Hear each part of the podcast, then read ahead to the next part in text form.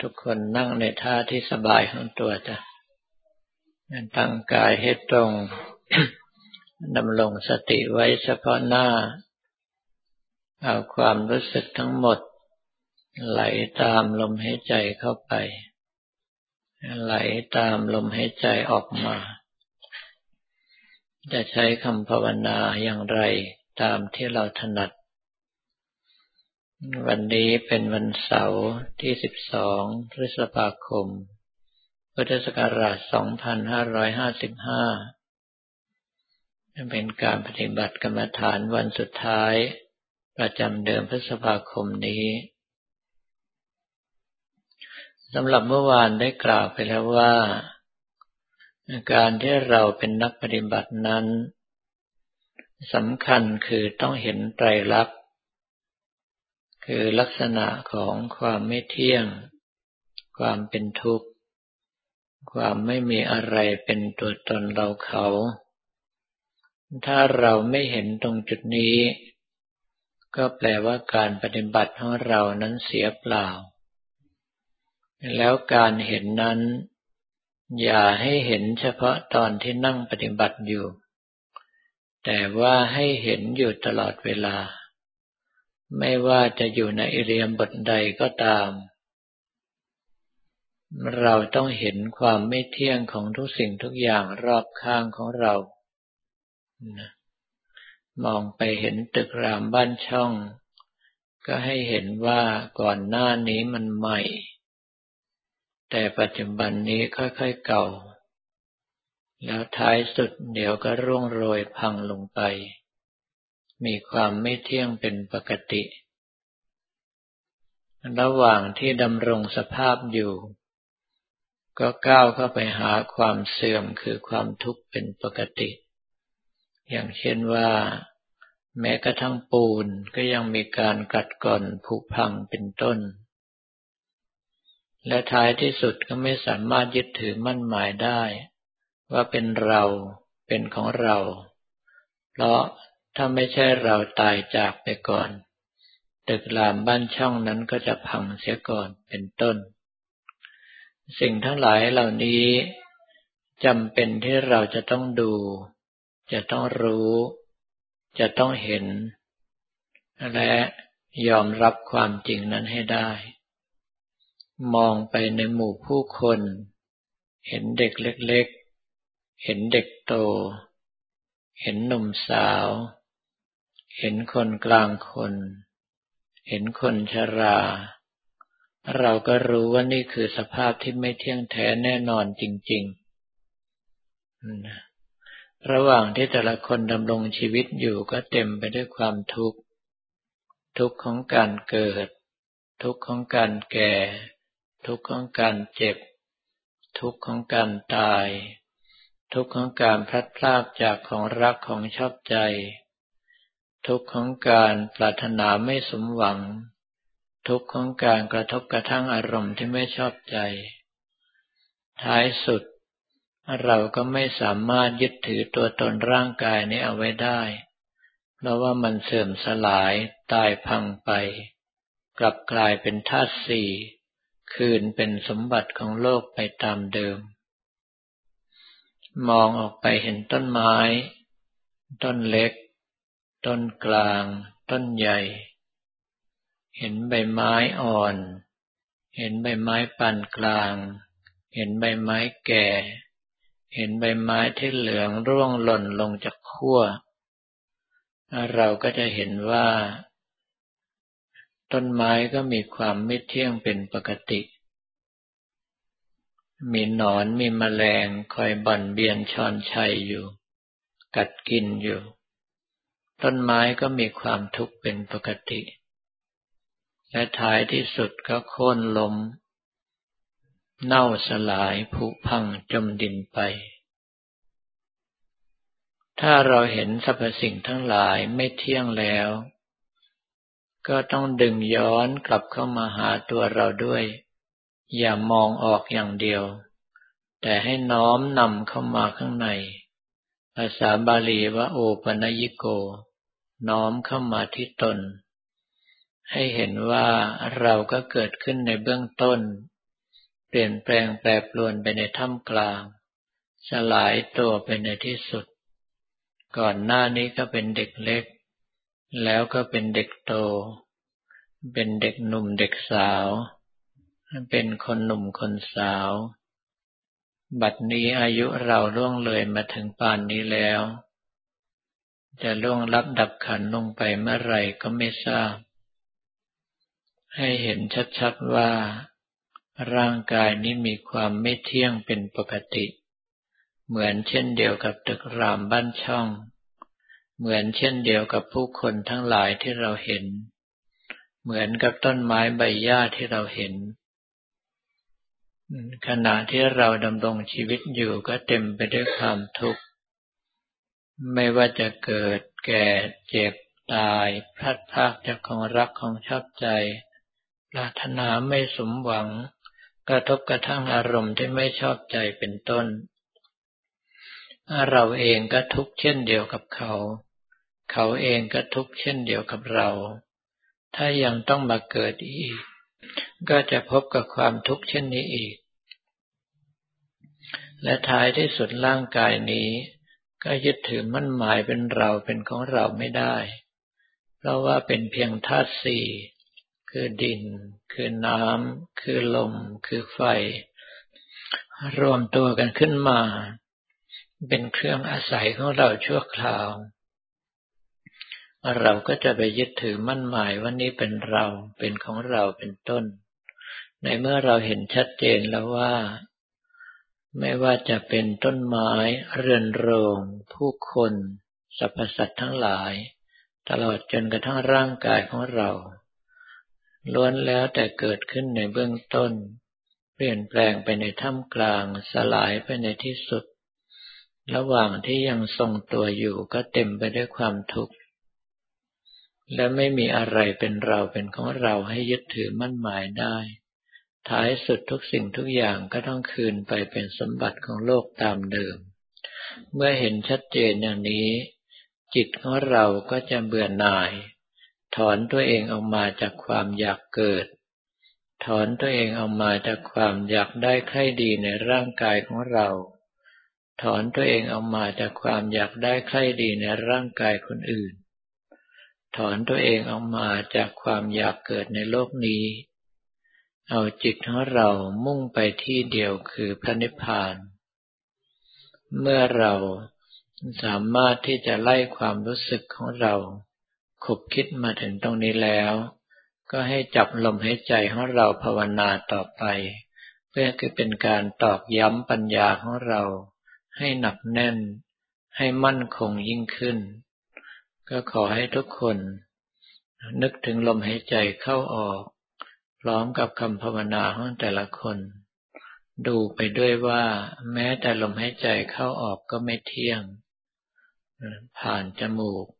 ผ่านอก ลงไปสุดที่ท้อง ออกจากท้องผ่านอกมาสุดที่ปลายจมูก ไม่มีความเที่ยงแท้แน่นอนเลย เปลี่ยนแปลงอยู่ตลอดเวลา เราต้องใช้ความพยายามในการกำหนดดูกำหนดรู้ลมหายใจเข้าออก ก็คือเรากำลังอยู่ในกองทุกข์ และท้ายที่สุด แม้กระทั่งลมหายใจนี้ ก็ต้องเสื่อมสลาย คืนกลายเป็นสมบัติของโลกไปตามเดิม ก็แปลว่า แม้แต่ลมหายใจเราก็ไม่เที่ยง เป็นทุกข์ ไม่มีอะไรเป็นเราเป็นของเราเช่นกัน ถ้าหากว่าเราต้องตายลงไป จะด้วยอุบัติเหตุอันตรายใด ๆ หรือว่าด้วยการหมดอายุไขก็ตามที เราขอไปอยู่กับองค์สมเด็จพระชินสีบรมศาสดาสัมมาสัมพุทธเจ้าที่พระนิพพานแห่งเดียว เอาใจของเราจดจ่ออยู่ที่พระนิพพาน ใครสามารถยกจิตขึ้นไปพระนิพพานได้ ให้ยกจิตขึ้นไปกราบพระข้างบน ถ้าหากว่าท่านใดไม่ชำนาญ ก็ให้กำหนดนึกถึงพระพุทธรูปองค์ใดองค์หนึ่ง ที่เรารักเราชอบ ว่านั่นเป็นองค์แทนองค์สมเด็จพระสัมมาสัมพุทธเจ้า เราเห็นท่านคือเราอยู่กับท่าน เราอยู่กับท่านคือเราอยู่บนพระนิพพาน ให้ประคับประคองรักษาอารมณ์อย่างนี้เอาไว้ จนกว่าจะได้รับสัญญาณบอกว่าหมดเวลา